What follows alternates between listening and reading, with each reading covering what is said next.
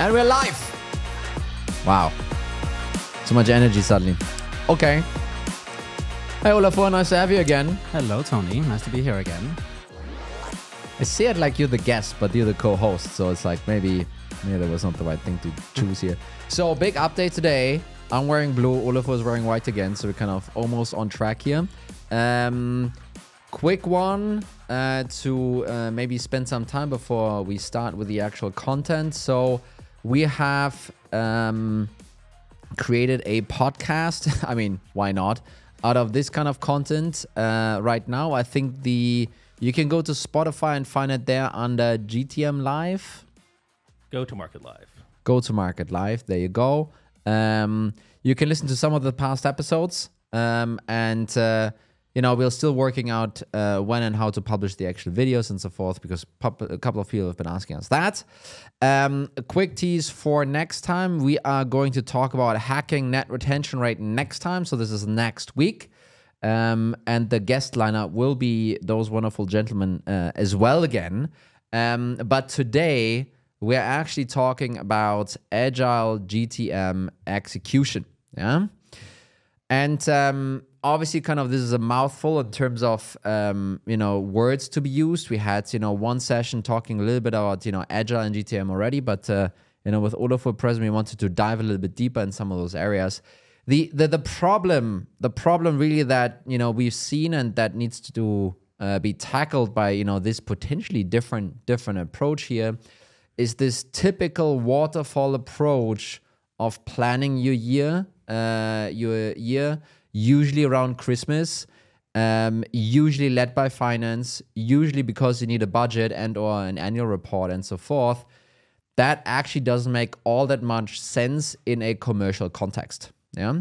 So, um, and then using that frame that's being kind of created around you in order to create something that you know will change i mean we've seen this many times right you create this you create this plan you lock in the budget you shake hands um, all of that good stuff and then in q1 it starts to become already a bit useless right? I'm not sure kind of what your experience with some of this is Olafur but that that's kind of part of the the issue.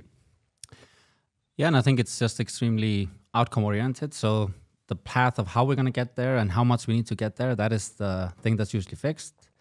And i think our logic here today is that you should fixate on the outcome, but how you're gonna get there is gonna, yeah. you know, should be more flexible. I think. Yeah, and I think some of the issues that are coming with this kind of planning is that it's uh, it's set in stone. Number one.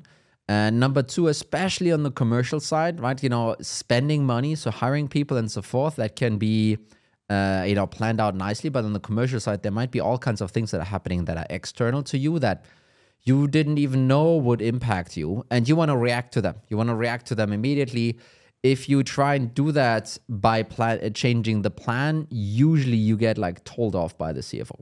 Uh, there's kind of a stigma almost around changing the budget, changing the plan. It makes the CFO look stupid because, hey, he should have been, she should have been planning all of this out perfectly. Um, and then there's kind of a natural resistance to, ah, you know, that's not much big of a change. Why are you doing this? You should, you know, stick to the plan while this might actually not be the right thing to do, right? And all of those dynamics combined, they're kind of you know, you know, screaming that there's a problem, and they're also leading to not actually then ending up hitting the plan and or the best possible, you know, result, right? So it's not saying that everyone would hit the exact plan, but if you have some more agility and adaptability in there, you could probably maximize within that. So um, actually, you know, last bullet I had, you know, on my little sheet here. Um, worst of all, who is gonna get blamed when the when the plan fails, right? Is it gonna be the CFO putting the plan together? We just had a conversation about something like this yesterday. In that case, it might be the CFO, um, or is it actually the execution team? And usually, it's the execution team. Usually, it's the guys that, ah, oh, you know, the reps were lazy, you didn't manage that well, blah blah blah and um, you know moving away from okay tony cool that doesn't work out. So what is it? What should be what, what should you be doing instead right? And and we we were very careful not to come up with uh, something new here. Instead actually we um, we went out looking for people that deal with uncertainty in the future and need to plan around that in a certain way. And we started to call those folks uh, people with skin in the game. Yeah? So people that actually have something to lose based on the outcome of the plan. And uh, for us, those were folks uh, that are working maybe in the military. Yeah, they have very much skin in the game, I would say. Athletes, skin in the game in the sense of like they're, they're winning and or losing based on some of the input. And then in the end, obviously, kind of engineering and product. And this is where obviously we ended up adapting or taking this um, uh, this agile term from, right? Instead of kind of doing the waterfall. And you know, as a um, you know example, we have this uh, Mike Tyson uh, quote. I'm starting to get tired of it, by the way. But as uh, everyone has a plan until they get punched in the face, right? Um, and um, what we want to explore today are the similarities, and you know, then also therefore the similar ways of uh, you know agile product development, um, and how that could relate to managing through your go-to-market for the year, right? Kind of really, we want to explore those two things. Um, and I have obviously Mr. Paulson here, who you know, who would have known you wrote your bachelor thesis about this, right? You're actually an expert uh, in the field, Olafur. Yeah, that was a pure coincidence, but uh, but yeah, I think there was just uh, so much in agile that I actually fully agreed with, and it has actually been used by uh, corporations. So.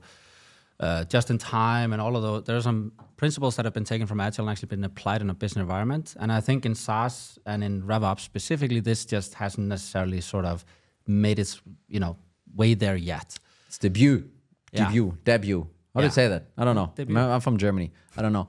Um, so the real question is: so maybe you know before we kind of dive into the similarity or differences, what is it actually that we're talking about? What is what is agile? How should people be thinking about it? Uh, you know, what is it? I think at the very heart of it, agile is managing the uncertainties and the unknowns uh, Yeah. in a more flexible way. Uh, in product development, the scope of what they're trying to build and deliver as an end product is usually pretty clear. This is, in our world, revenue. It's pretty clear what we need to achieve. How will the scope of the project and the, what we're building change as we learn more and we start to execute towards the end result that we all want? And how can we take that new information and incorporate that into our expectations and how we're prioritizing and everything else? And uh, and I think this can be applied to RevOps in, in many different ways. Uh, you mentioned revenue planning. I think that's a very good good way of thinking about it because that is very waterfall. We're going to plan the whole year and everything needs to happen like that. We have X amount of hires, we Yep. have X projects, and by no means can we change that hiring plan because that would mean that you know we broke our promise to the board about how much we're going to spend.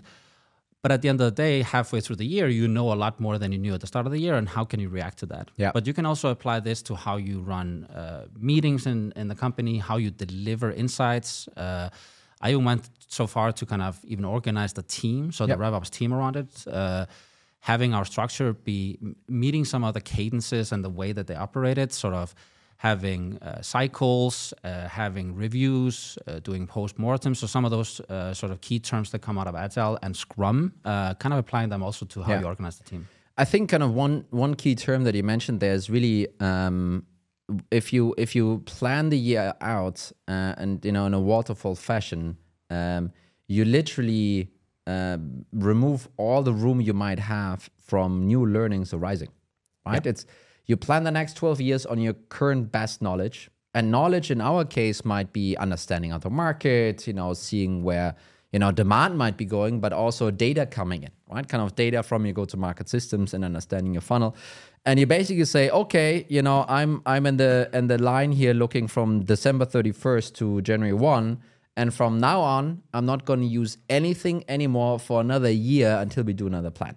Right kind of if you if you really want to push it to the edge that's that's actually the problem here right? Kind of you so you locked yourself in and from now on we are not allowed to learn anything anymore until we create a new plan and that's going to be in 12 months from now.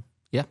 No, and I think at the end of the day, if you if you then ask that same CFO midway through the year, saying, "Hey, with everything we've seen so far, it looks like we are, you know, gonna fall ten percent behind our target," and you would ask, "Would you be okay spending a little bit more to ensure, with what we now know, that we can actually hit target?" If you phrase it like that, they might actually, in most cases, say, "You know what? Me overspending a little bit, but actually hitting the revenue target is probably on the balance." More important than Yeah. the rigidity of the budget, right? yeah if he believes you by the way Yeah, yeah. and you know maybe kind of going a bit off script here but that's maybe kind of the point of this but if this cfo actually believes you and you can say we have a 10% gap and it's not just this oh, our leads are 10% behind, but hey, there's a revenue gap that maybe has materialized already, or it's going to be here in just a little bit, my friend. Um, and we have those one, two, or three measures that gonna cost, I don't know, a million, million and a half, um, or 10 million, whatever your scale is, in order to remedy that. If if he actually buys that, if she actually buys that, and and it says, okay, let's let's go for it. I think that that is a major kind of piece in between, right? Kind of the trust that you need to develop there. Yeah, and I think overall, this kind of going back to the agile principle, it is really to just make sure that you are putting decisions to the earliest point in time where you can actually uh, know something with uh, past data and past understanding to make a decision about what's the path forward going to look like. What's the best next step? Um, and again, I think we'll talk through kind of some of the major elements of that. But Yep. uh, revenue road mapping is the first one.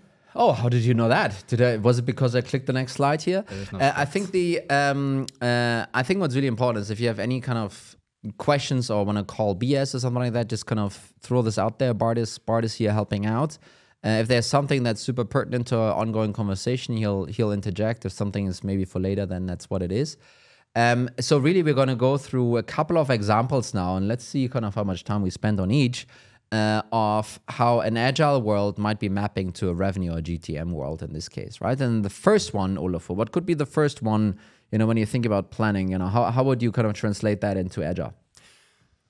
Well, in terms of how you build up the revenue roadmap, um, and here revenue roadmap meaning something different than the budget. The budget is typically the broad out, outline of what you are going to be allocating in terms of resources.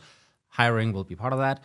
Um, but how do you actually, from the bottom up, really make sure that that is a realistic plan? That is really coming from the make sure that when you're making that annual plan, that you're taking a data set from the past that will give you the highest level of predictability for the future. And at the end of that year, you should be looking back maybe six months, maybe 12 months, maybe three months. You have to figure out sort of what is right for your business. And then those should be the drivers that you expect for the coming year. So you're trying to use as much data from an appropriate time frame in the past to kind of anticipate what will happen in the future. Yeah. But when I think about budgeting, by the way, what, what I think is extremely flawed, it's a great tool, by the way, don't get me wrong, but what I think is extremely flawed is you have the revenue is the outcome, uh, then you have the cost is the input. But the whole thing, how do those inputs actually translate into those outputs or Yep. outcomes?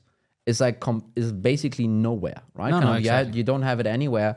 And I think having kind of a road mapping approach basically kind of frees you from this.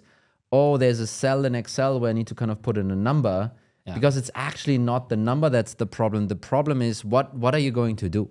Uh, yes, sure, it might be a hire, but it might also be a project. It might be something else that you want to execute. Uh, and you want to have like a, you know, you could say a backlog of things that you want to discuss, right?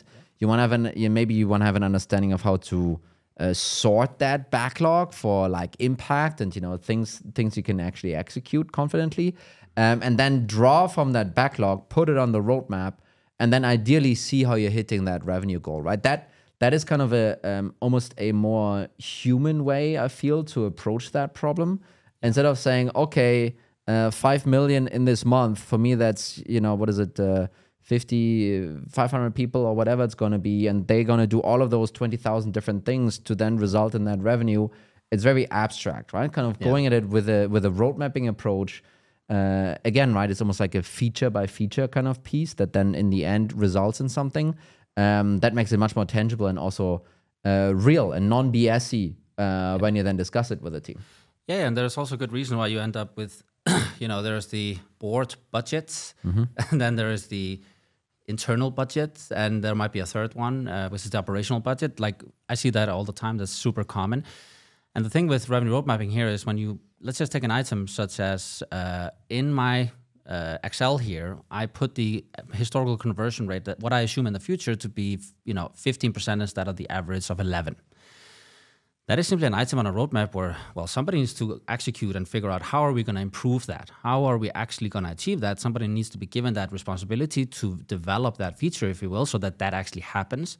But usually that's basically where a lot of those things don't make it into a you know a thing that the commercial organization is actually tracking progressing against and is being made responsible for so i think this is where kind of putting together a very detailed expectation across all the spectrum of the channels that you have, the regions and the markets, Hmm.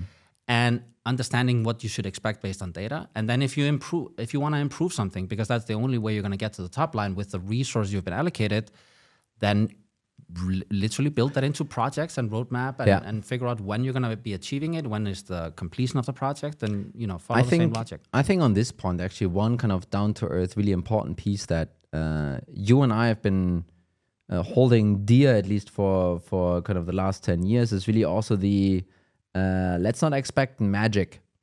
Yeah, A- and, what does it mean? It's um, if you are starting to uh oh, you know, uh, kind of have this hiring plan, even the uh, aggressive marketing plan is already put in. Uh, let's start playing around the conversion rates. Let's start playing around with the ACVs. Let's start playing around with all of those massive levers. Um, that's usually when you're gonna go the wrong direction. You know, this is what we sometimes refer to as magic, right? I think uh, someone else, uh, uh, kind of, also kind of a modeling kind of guy, was like, "Hey, I can hit any revenue number. Just tell me which ACV to put it, right? Kind of which annual contract value to put it into, you know, the assumption sheet, and you know whatever you want, no problem. I'll I'll hit it for you. And I think this is this kind of like magic talk that will kind of that will completely screw you up. And I think the way I've seen it happen in, in execution is really, it is actually fundamentally flawed and, and broken the way that these things that can happen in, in very large companies. Um, it is actually that the first point of starting is actually saying, what is the number that everyone can commit to? And the CFO might go to the different departments and say, how much are you going to take out of the total number? Hmm. And people start claiming that they can maybe do four or six or whatever. And then they kind of tabulate all of that out until they fill that bucket of whatever number the organization needs. So now people have committed to a number, and then the resources discussion begin. And then he says, well, we have, you know, we can hire 100 people, we can spend X amount of money in marketing potentially. And then people sort of take those resources, whether they matched up to the number that they claimed, doesn't really matter. And then the third part of that exercise is, well, with the numbers that people claimed and with the resources that we allocated, how can we now tweak the actual mathematics here to make sure that that still gets us to the top line? So it is sort of a very weird reverse engineering of uh, an intent to, to, you know, you, you will basically make the waterfall look the way you need it to look without the reality check if it actually happens or, or can happen. Isn't it fucking crazy that this is how so many organizations really operate? Uh, I mean, I don't blame anyone. Um, you know, I've been part of this process many times myself, but it's like, um, it's anyway. You know what? Let's, uh, you know, if we have a question on that, happy to kind of comment on this. Just conscious of time, kind of moving along a little bit. So revenue planning, cool, cool, cool, cool, cool. Um, but really, it's you know, that's not what's going to get you to target. That's not what's going to get you to the revenue. It's really the execution that comes out of this. So we're going to spend a little bit more time on uh, on especially the meeting cadence and you know how you should be thinking about it, um, and going through that actually in the next couple of steps, uh, one by one. Um, so the first concept that we want to talk about is um, this this uh, daily stand up rhythm that you have in Agile, right? Um, the idea is uh, you want to stand up because then it doesn't become a long uh, session. Basically, kind of that's why it's kind of not sitting down; it's a stand up. And uh, on the revenue side, you don't need that on a daily basis. I think that's a bit of an overkill. Uh, but we do recommend having you know check-ins or those stand-ups on a weekly level, right? Um, what are things that people should be discussing on a weekly basis? Yeah, no, but I think that's kind of kind of taking it one step back. I don't Yeah. think there's ever just a weekly cadence. I think what you should actually be assessing is what are the meetings that we as an organization need to have so that we're communicating effectively, finding out how to improve and how can we, you know, figure out what's going on. And those cadences should be set at the level where you can have, you know, have that meeting at the earliest and the most frequent point in time where there's still new information available to you. That's actually at the core of it. And then in some cases, it's going to be a daily check in Yeah. on something, and that might just be in a dashboard then where you click into and look at that with someone. Um, and this is where, you know, if you're then looking at a forecast meeting, you might actually say that that should be on a weekly basis because the forecast is actually changing quite rapidly. Is it worth talking about all the deals and how they've fluctuated day by day? Probably not.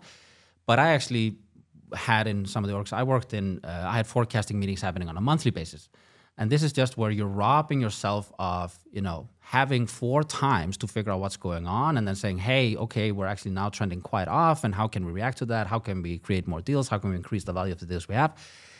and really that's what I've sort of come to understand is that you you should actually try to increase the frequency on every level as much as you can. Yeah.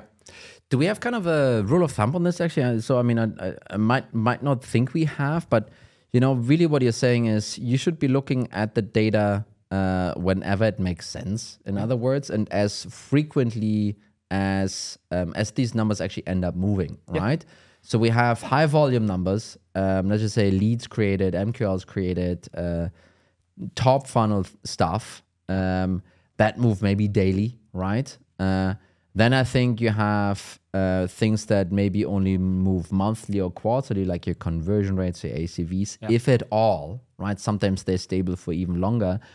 And then you have uh, other stuff in between, right? But that's kind of is. Uh, would you say that's the that's the spectrum? Uh, super high volume stuff on your website versus conversion rates, and then something in between. Yeah, but I think actually also now us working with so many customers, we have actually started to think about it even more granularly, which is I always used to do quarterly business reviews, and that's where I would actually analyze all the funnel numbers. And then you would have the, you know, the weekly forecasting, and then you would have a monthly business review where you would look at the volume change over time, uh, according to the plan.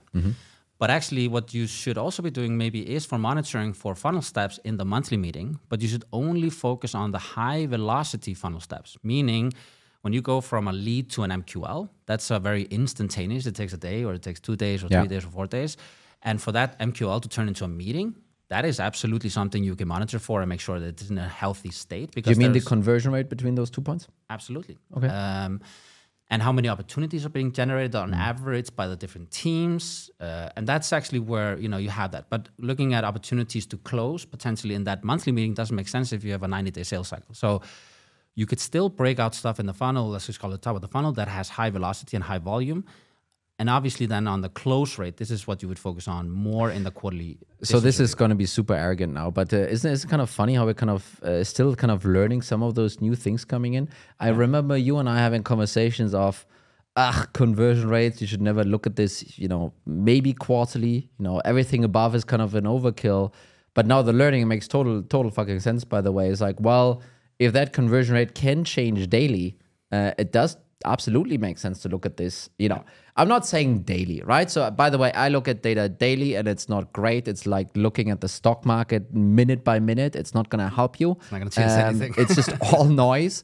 Um, I still, I still love the noise though.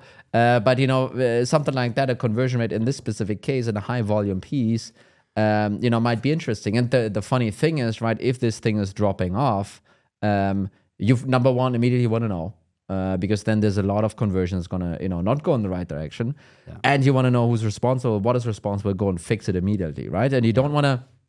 You know, we're taking a little bit away from the presentation, here, but you don't want to in 90 days from now find out that your conversion today dropped, um, and then be like, oh, uh, we could have totally fixed that. It was the website that was down. So, don't know, no, but it's a typical example of all of a sudden you see an, a QBR, 90 days pass, Q2, you know, you hit the MQL number, you didn't hit the opportunity number, you didn't hit, it, didn't hit the revenue number. You see now, hey, actually, there was a slew of 200 uh, webinar leads that got classified as MQL because someone chose to do that. And now our conversion rate tanked. We thought we were actually trending because all the you know monitoring signals, which would be the amount of MQLs, actually was trending lots in the right direction.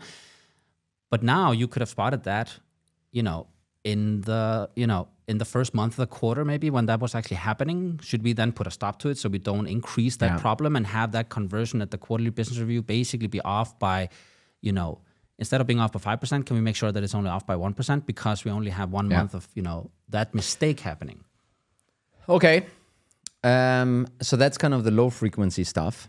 Um, thinking about some of the longer frequency stuff, right? Um, and people sometimes call this QBRs, quarterly business reviews. Uh, so we're, we're jumping a little bit, right? You could do something also on the monthly level, but uh, focusing like on the longer term stuff.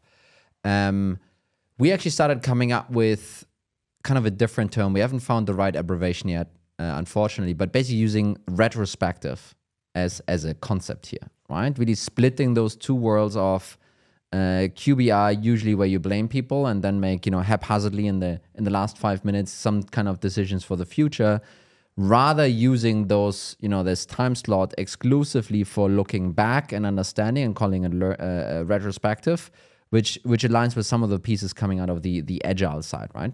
Yeah.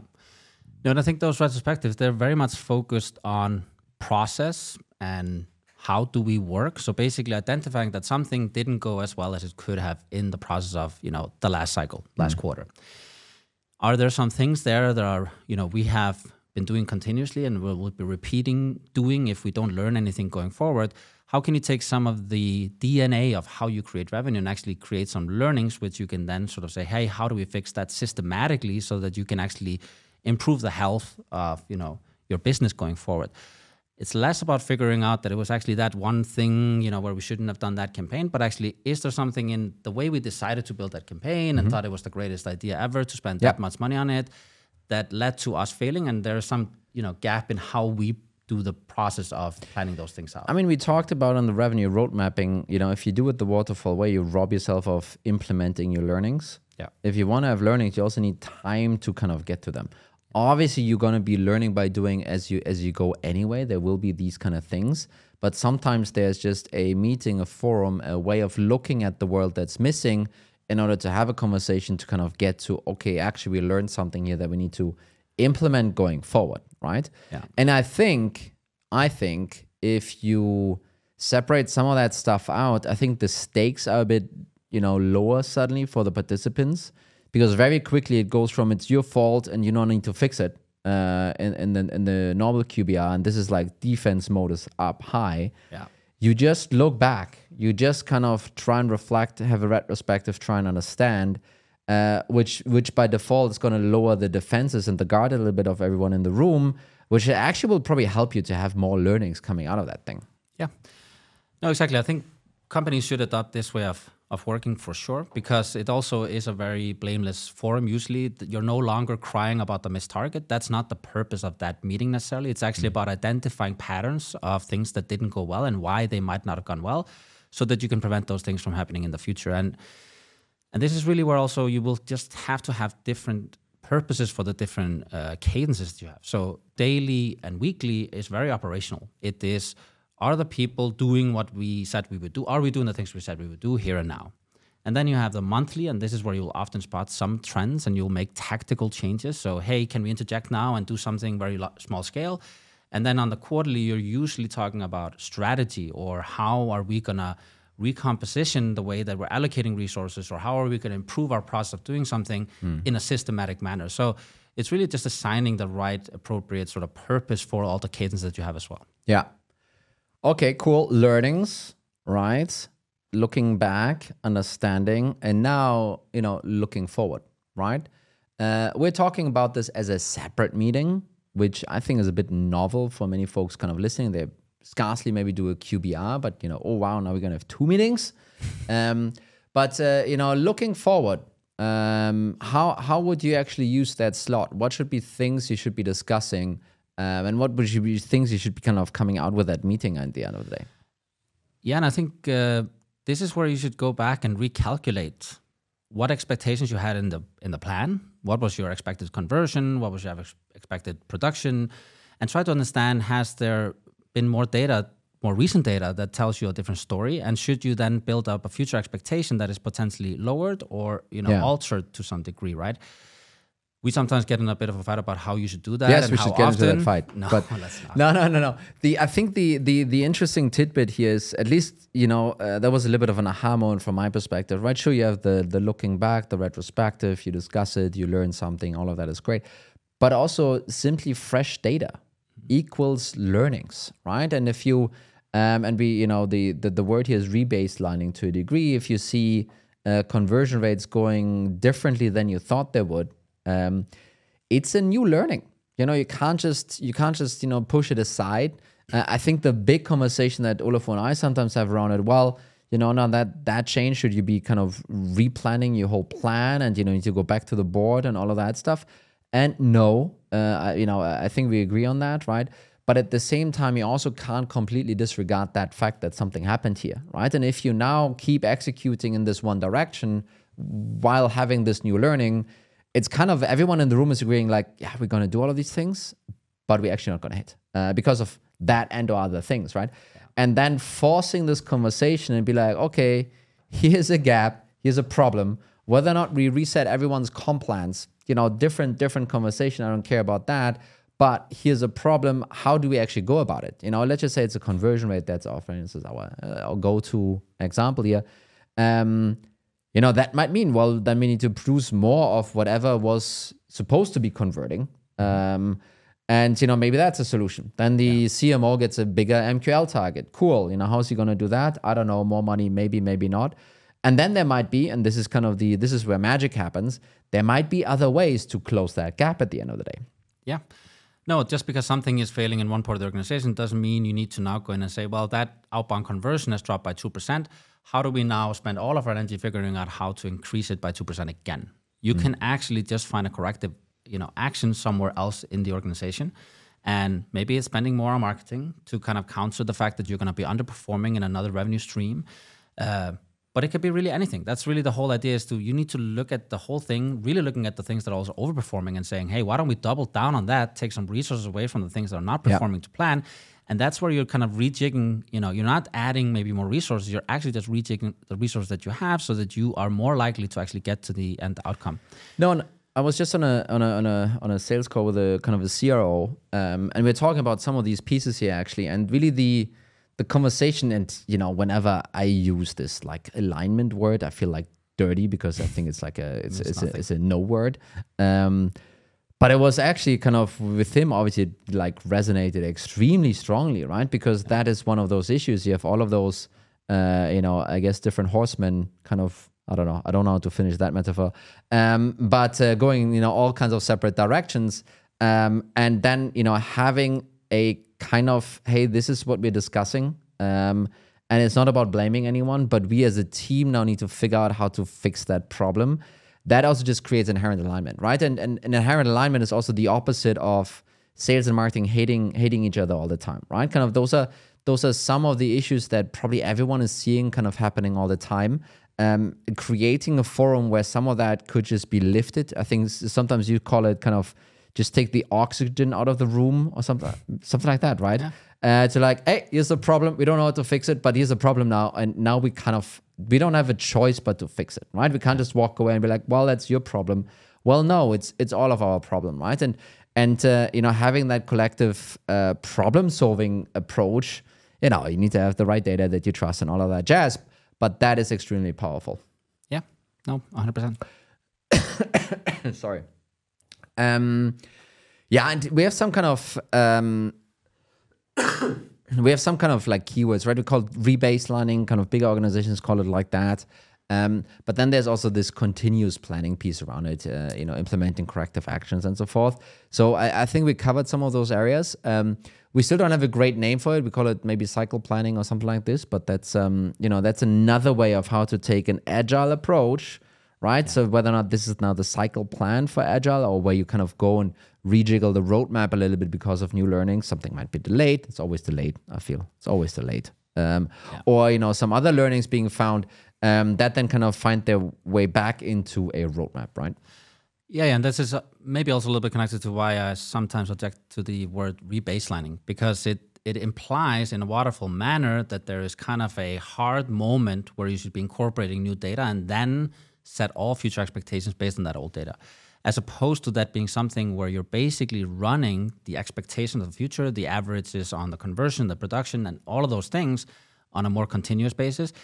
And in some cases, things will be veering off, and we often use that in our analysis with clients. Is that we say something is very off here, but we're looking at it now over one or two uh, one or two months, and actually, this is just a monitoring uh, mm. thing. We shouldn't be now saying oh my God, everything I learned from the past is now invalid because of two months worth of data. We need now, you know, 10 more people to achieve the same results. So I think it's maybe making those twists and turns a little bit more nuanced, a little bit sort of, you know, it shouldn't be a whole replan happening, yeah. you know, with the same mentality why you shouldn't be optimally doing the full year plan. You know, it it, it, it follows the same logic. No, almost. again, right? If you if you really compare it to uh, road mapping on the product side, it's not like you throw out the roadmap every single time and then build a roadmap from scratch. Yeah.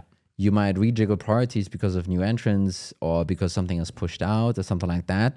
Yeah. If you if you squint at your Q1 roadmap and then the version that you have in Q2, it won't be the same thing, but there will be overlap between those two pieces, Yeah, right? And timeline will have changed. And so exactly whatnot, right, but that's kind of what I mean. Kind of the approach shouldn't be uh, okay. Let's delete the Excel spreadsheet and and, and boot up another one.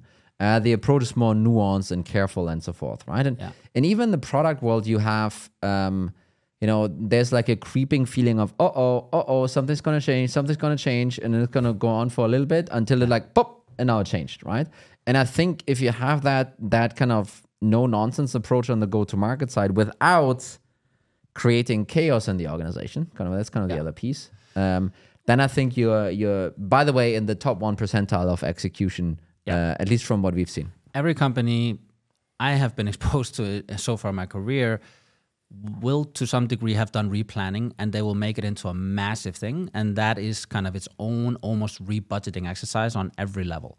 And that just means that you've basically known that there was a problem for a very long time and you waited until it grew to such a size that you simply could not even justify the annual budget anymore and you now need to recommunicate every single item on the roadmap and that's where I think that that's an unhealthy way of doing it because you're basically lying to yourself for a more extended period of time until you then say, now let's all sober up and let's build a completely new version of the expected outcome here. And that's sort of where often companies will do replanning, and that is some, somewhat of an issue as well. So I, I recently kind of did a, a a revenue letter on kind of this lying to yourself thing actually. So uh, uh, you know maybe this is a plug. Join join the revenue letter. Um, but why? What do you actually think? Why are why are organizations um, so prone to uh, lying to themselves in so many ways all the time? Why is that actually? It's embarrassment. At the end of the day, that's actually what it is. It's embarrassing to state to someone, let's call it the board here or the executive team, we 100% believe in this plan. We are gonna make it. And coming back two months later and saying, uh oh, maybe we need a little bit more resources. It takes away that confidence that you showed off. And everybody has to do that in the budget. That's what it is. And the further out that is, that's simply the closer date to where you know the moment of accountability is going to happen, which is, well, you're going to get to the end of the year. So you're at the same time trying to kind of push stuff out because you don't want to go into that meeting and explain to your, you know, your superiors that you were underestimating certain things or things are not going as well as you might have believed they would. And then on the other spectrum, you have there's a day of reckoning, and I need to do it before then. So this is what people I think in their heads are negotiating, and I think that's just human nature. That's at least how I've started No, I to think, think I it. think I think you're right about it. I think calling it out kind of sometimes kind of removes that. But I'm also sometimes thinking, um, you know, who who should be actually the, you know, someone needs to do the calling out. You know what I mean? Mm-hmm. It's um, and it won't be the CEO because he's he's part of the the lying the pack. of lies. and and sometimes it maybe also i mean it, it, it, by the way it should be the cfo kind of you could say right? The ceo is also kind of part of like hey we can get this done. I do believe there is a role for revops to play. You know i don't want to kind of overly push this in one or the other direction here and kind of revops over revops but but there is a hey friends i looked at the numbers. The numbers aren't good uh, we need to do something about it. Um, and kind of uh, standing up and calling some of that stuff out i think it's i think is you know one of the reasons why it's then so much easier for everyone in the organization to continue down this this path of um uh you know oh yeah no we we totally gonna hit we totally gonna hit we totally gonna hit. While everyone and this is the crazy thing while everyone already knows it's not gonna happen. Yeah, and who's what's the team that's sitting the closest to the current world reality, has access to the most amount of data at the most granular level, can see things before others see it in a quarterly report. It is revenue operations, and they need to therefore be the truth tellers in the organization. And I truly believe that in some cases, RevOps doesn't want to be that because you know you don't want to be the one pointing out things are going to fail, and you know there's very bullish, uh, you know, executives on top of you saying that we're not going to fail but you actually will be seen as a more valuable person and a team if you are that function. Uh, you're the sanity check. Are the things that we all collectively are saying to people above us and to each other, are they actually happening? And RevOps can be that function and should be that Function. Okay, let me keep playing this here. Um, by the way, if you have questions, I think kind of now is uh, is, is a good time. But uh, um, let me keep playing this. Um, so there is a little bit of a you know once it's being pointed out and understood and shared knowledge that there's a problem, uh, it sometimes has this effect of deflating the pressure that is on people. Um, and by the way, a lot of CEOs and leaders think exactly like that. So this is, you know, you know, has crossed my mind as well.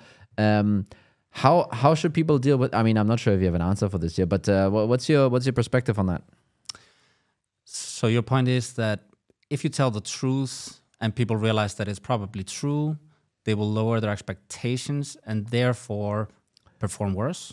No, well, so the the number one is there's some, you know, if you keep believing or if you make everyone believe that, you know, you can go in this direction, you can hit that number, you have a bit more pressure on everyone, right? I think that's how people think about it. Yeah. Once you deflate that situation by like, you know what, actually we all know we can't hit this. Um, yeah. you know, uh, pressure deflated and everyone was like, whew, you know what? Now I'm gonna feel a little bit better when I fall asleep, but we're still not gonna hit target. And I think this is maybe where you and I also fundamentally differ as human beings. I actually I'm just asking. Yeah, no, questions. I'll, I'll hypotheticals. I kind of know where, what your opinion is probably on this one, but I think at the end of the day, I don't believe setting unrealistic expectations on anybody is going to improve their performance. I often get the example of, hey, my you know sales guys are not performing on the targets and yada yada yada. So we're thinking about increasing it by 20%. So you know if they still do 80% of what they do today, then they'll at least do more. Basically, giving them an unachievable target as if that will somehow manufacture more or better results. I think we as human beings want to have uh, ambitious targets. We want to feel we can achieve them and that we're in control of that achievement. But as soon as you lose faith that this is actually realistic, then the target becomes almost like an enemy. Yeah. It is it is counter to you being more productive because the loss of faith, which hasn't been spoken about in this case before yeah. the expectations yeah, have been set, now everybody just starts laughing around it and say, you know what, yeah, we're going to close 20 million in Q4 because, you know, obviously that's going to happen.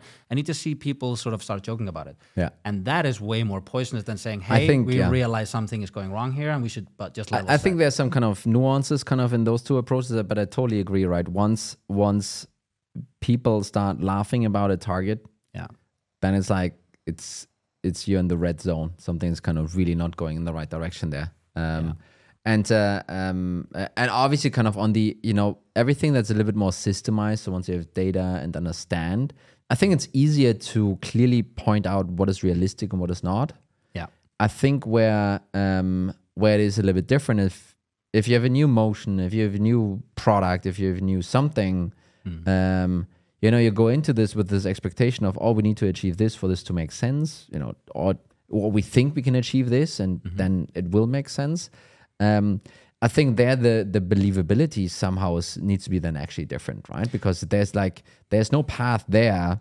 um, and and I think those are the two spectrums, right? You have something that's very clearly data supported, and it's like okay, we're just being silly here, versus there's a bit more of a belief system that sits behind it that you know might might not work out. Yeah, yeah, and this is also where I truly believe RevOps should, you know, never be in the gut uh, decision making business. That's simply not where they add any value. They don't have the experience. Yeah. They don't have the background. The, uh, the subject matter expertise not, in that area. That's just not what it is. So if you don't have data, you don't have enough data to support a finding, then you know there's a famous saying, sort of from an executive saying, you know, well, if we're not going to base on data, we're going to use opinions. Let's use mine. Yeah. And I actually think that's absolutely correct.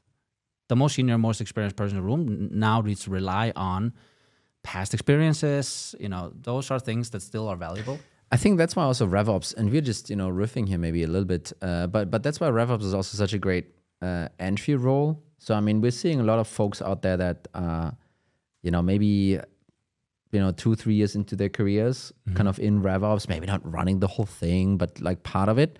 Um, but because it's so data centric and because it's so logic centric, um, you know this those are tools that can be used of any um, seniority and or experience level uh, and suddenly you know you are operating on a very similar altitude let's just say with some of the other folks. You ha- you don't have the experience you don't have the helpful gut feeling and maybe intuition and all this other stuff uh, but you do represent one thing that equals that at least you know to a degree which is then data and logic and bringing that to the table is um, awesome and can also be done by junior folks, honestly, right? So this is not something that uh, you need to have built up over 20 years. Yeah, no, 100%. And I think that power that comes with data and being the objective voice, you can state things with certainty because you have data to prove it. I sometimes early in my career got a little bit too high and mighty for my own good, kind of knowing that I was the truth teller in the business. No, Olaf. Yeah, yeah, yeah. You've No. totally outgrown that disease, my friend. No, but I was sitting in a room and I was talking to a, I think it was an inside sales manager who had been on the, you know, in the role for probably the last 10, Was it Anton? No, it was not Anton. It was someone else. and I was sitting there talking about how you should conduct uh, training sessions and one-on-ones. And I was like, and then I think about it now, it is so ludicrous that I should be in that position to tell someone like that because I've never managed an inside sales team. you know, at that point in time, I had never even been in SaaS sales myself. I came straight into RevOps. This is where I started. And that's where you kind of need to just be very cognizant of what you're uh, what you're doing. Yeah. When you see the face, you know, in front of you dropping, it's like it's a good sign to shut up. Now. Exactly. Just If you don't have data, stand up, walk don't out. to It's know. fine. I think It's that's uh, that's a good sort of. And by the way, kind of a, a Forbes or Inc. Uh, article is also not data. You know, it's